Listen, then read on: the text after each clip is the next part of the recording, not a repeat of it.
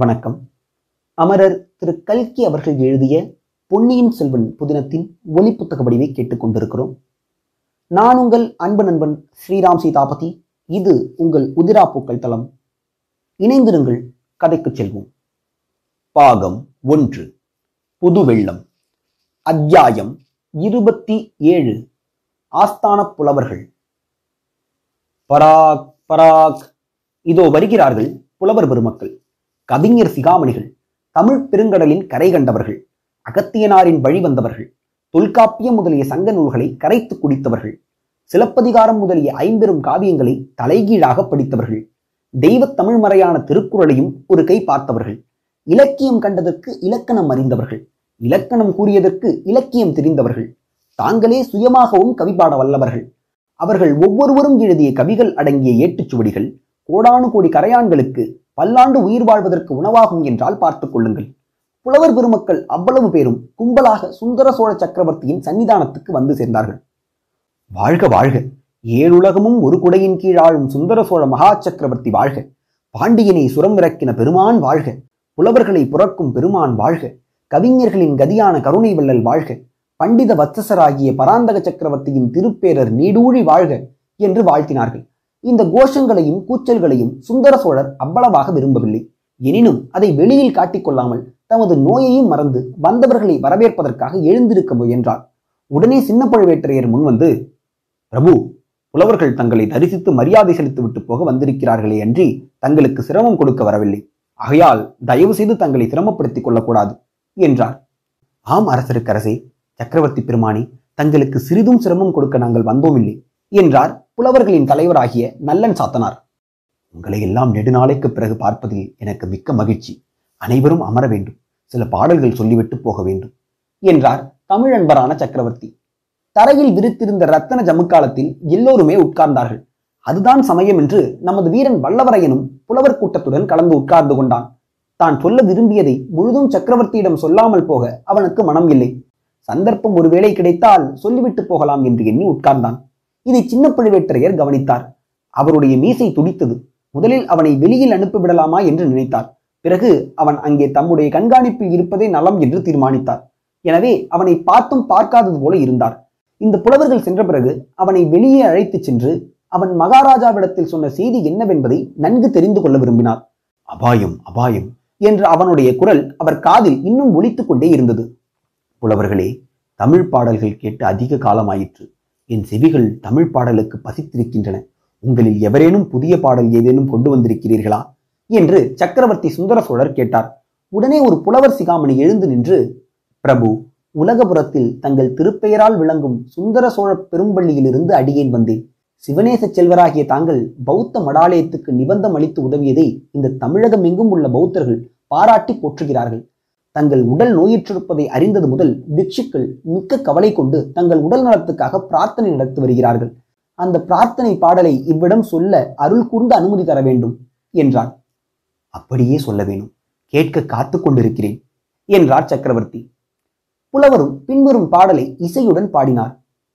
போதியன் தருநிழல் புனித நிற்பரவுதும் மேதகு நந்திபுரி மன்னர் சுந்தர சோழர் வன்மையும் வனப்பும் திண்மையும் உலகிற் சிறந்து வாழ்கெனவே. அந்நாளில் பழையாறை நகருக்கு நந்திபுரி என்ற பெயரும் உண்டு. சில காலத்துக்கு முன்பு சோழ மண்டலம் பல்லவர் ஆட்சியின் கீழ் இருந்தபோது நந்திபுரி என்ற பெயரால் பிரபலமாய் விளங்கியது.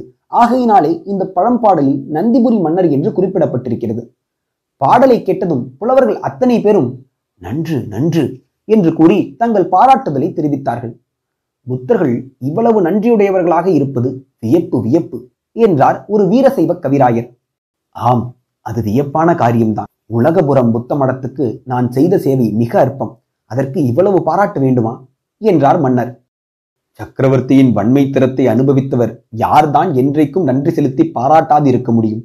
இந்திரனும் சூரியனும் சிவபெருமானும் கூட தங்களுடைய வன்மையின் பயனை அனுபவித்திருக்கிறார்கள் என்றார் மற்றொரு புலவர் சிரோமணி.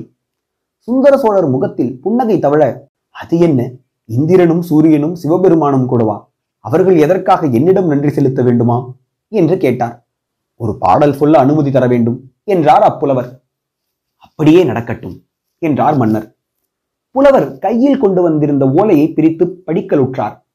இந்திரன் ஏற கரியளித்தார், பரி ஏழளித்தார். செந்திருமேனி தினகரருக்கு சிவனார் மனத்து பைந்துகிலேற பள்ளக்களித்தார். பழையாறை நகர் சுந்தர சோழரை யாவரொப்பார்கள் இத்தொன்னிலத்தே. பாடலை புலவர் படித்து முடித்ததும் சபையில் இருந்த மற்ற புலவர்கள் எல்லோரும் சிறக்கம்ப கரக்கம்பம் செய்து ஆகாகாரம் செய்தும் நன்று நன்று என்று கூறியும் தங்கள் குதூகலத்தை வெளியிட்டார்கள். சுந்தர சோழர் முகமலர்ச்சியுடன், இந்த பாடலின் பொருள் இன்னதென்பதை யாராவது விளக்கிச் சொல்ல முடியுமா என்றார். ஒரே சமயத்தில் பலர் எழுந்து நின்றார்கள். பிறகு நல்லன் சாத்தனாரை தவிர மற்றவர்கள் அனைவரும் உட்கார்ந்தார்கள். நல்லன் சாத்தனார் பாடலுக்கு பொருள் கூறினார். ஒரு சமயம் தேவேந்திரனுக்கும் விருத்தாசுரனுக்கும் போர் நடந்தது. அதில் இந்திரனாருடைய ஐராவதம் இறந்து போய்விட்டது. அதற்கு இணையான வேறொரு யானை எங்கே கிடைக்கும் என்று இந்திரன் பார்த்து கொண்டிருந்தான். கடைசியில் பழையாறை நகரில் வாழ்ந்த சுந்தர சோழ சக்கரவர்த்தியிடம் அவன் வந்து ஐராவதத்துக்கு நிகரான ஒரு யானை வேண்டும் என்று யாசித்தான். ஐராவதத்துக்கு நிகரான யானை என்னிடம் இல்லை, அதைவிட சிறந்த யானைகள் தான் இருக்கின்றன என்று கூறி இந்திரனை தமது யானை கொட்டாரத்துக்கு அழைத்துச் சென்றார். அங்கே குன்றங்களைப் போல் நின்ற ஆயிரக்கணக்கான யானைகளை தேவேந்திரன் பார்த்துவிட்டு எதை கேட்பது என்று தெரியாமல் திகைத்து நின்றான். அவனுடைய திகைப்பை கண்ட சுந்தர சோழர் தாமே ஒரு யானையை பொறுக்கி இந்திரனுக்கு அளித்தார். அந்த யானையை எப்படி அடக்கி ஆளப்போகிறோம், நம் வஜ்ராயுதத்தினால் கூட முடியாதே என்று பீதி இந்திரனுக்கு உண்டாகிவிட்டதை கவனித்து வஜ்ராயுதத்தை விட வலிமை வாய்ந்த ஒரு அங்குசத்தையும் அளித்தார்.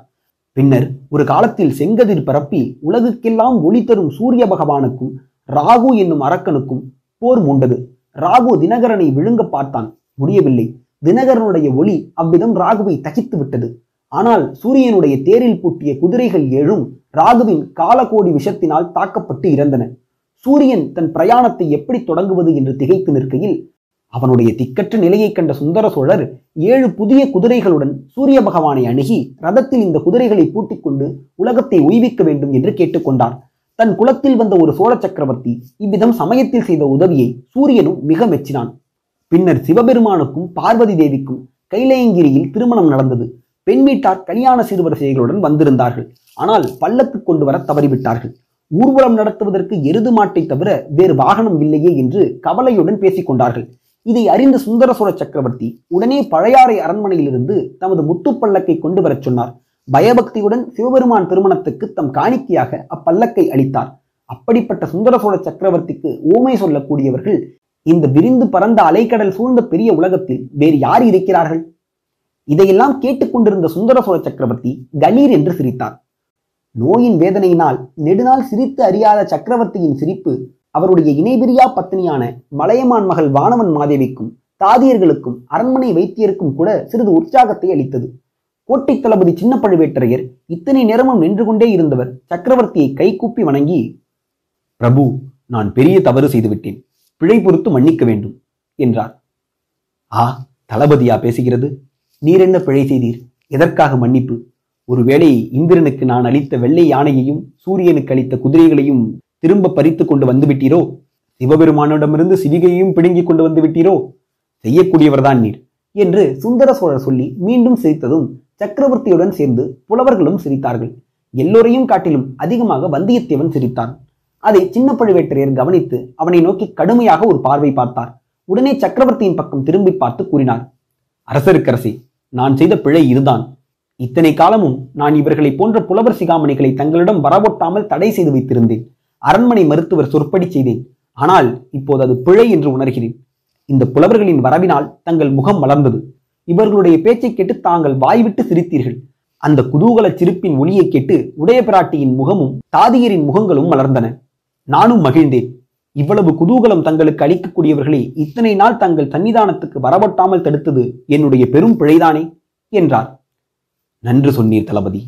இப்போதாவது இதை நீர் உணர்ந்தீர் அல்லவா? வைத்தியர் சொல்வதை கேட்க வேண்டாம், புலவர்கள் வருவதை தடுக்க வேண்டாம் என்று உமக்கு நான் அடிக்கடி சொன்னதன் காரணம் தெரிகிறதல்லவா என்றார் சக்கரவர்த்தி. அரண்மனை வைத்தியர் எழுந்து கை கட்டி வாய் புதைத்து ஏதோ சொல்லத் தொடங்கினார். அதை சுந்தர சோழர் சட்டை செய்யாமல் புலவர்களை பார்த்து, இந்த அருமையான பாடலை பாடிய புலவர் யார் என்று உங்களில் யாருக்காவது தெரியுமா? தெரிந்தால் சொல்ல வேண்டும் என்றார். நல்லன் சாத்தனார், அரசருக்கரசே, அதுதான் தெரியவில்லை. நாங்களும் அதை கண்டுபிடிக்க முயன்று கொண்டுதான் இருக்கிறோம். கண்டுபிடித்து அந்த மாபெரும் புலவருக்கு கவி சக்கரவர்த்தி என்று பட்டம் சூட்டவும் சிவிகையில் ஏற்றி அவரை நாங்கள் சுமந்து செல்லவும் சித்தமாயிருக்கிறோம். இது காரும் எங்கள் முயற்சி பலனளிக்கவில்லை என்று சொன்னார். அதில் வியப்பு ஒன்றுமில்லை.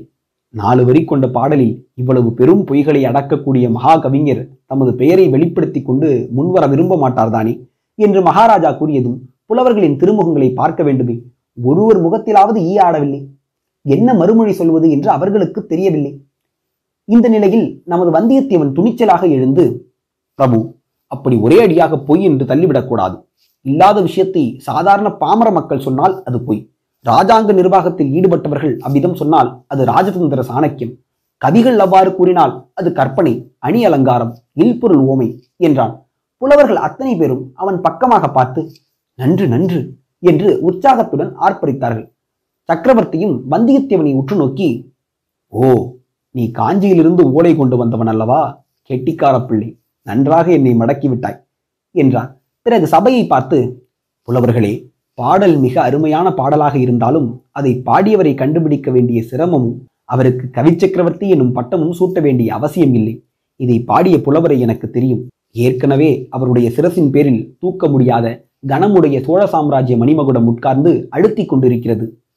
புவி சக்கரவர்த்தி, திரிபுவன சக்கரவர்த்தி, ஏழுலக சக்கரவர்த்தி என்னும் பட்டங்களையும் அந்த கவிராயர் துமக்க முடியாமல் சுமந்து கொண்டிருக்கிறார் என்றார் சுந்தர சோழர்.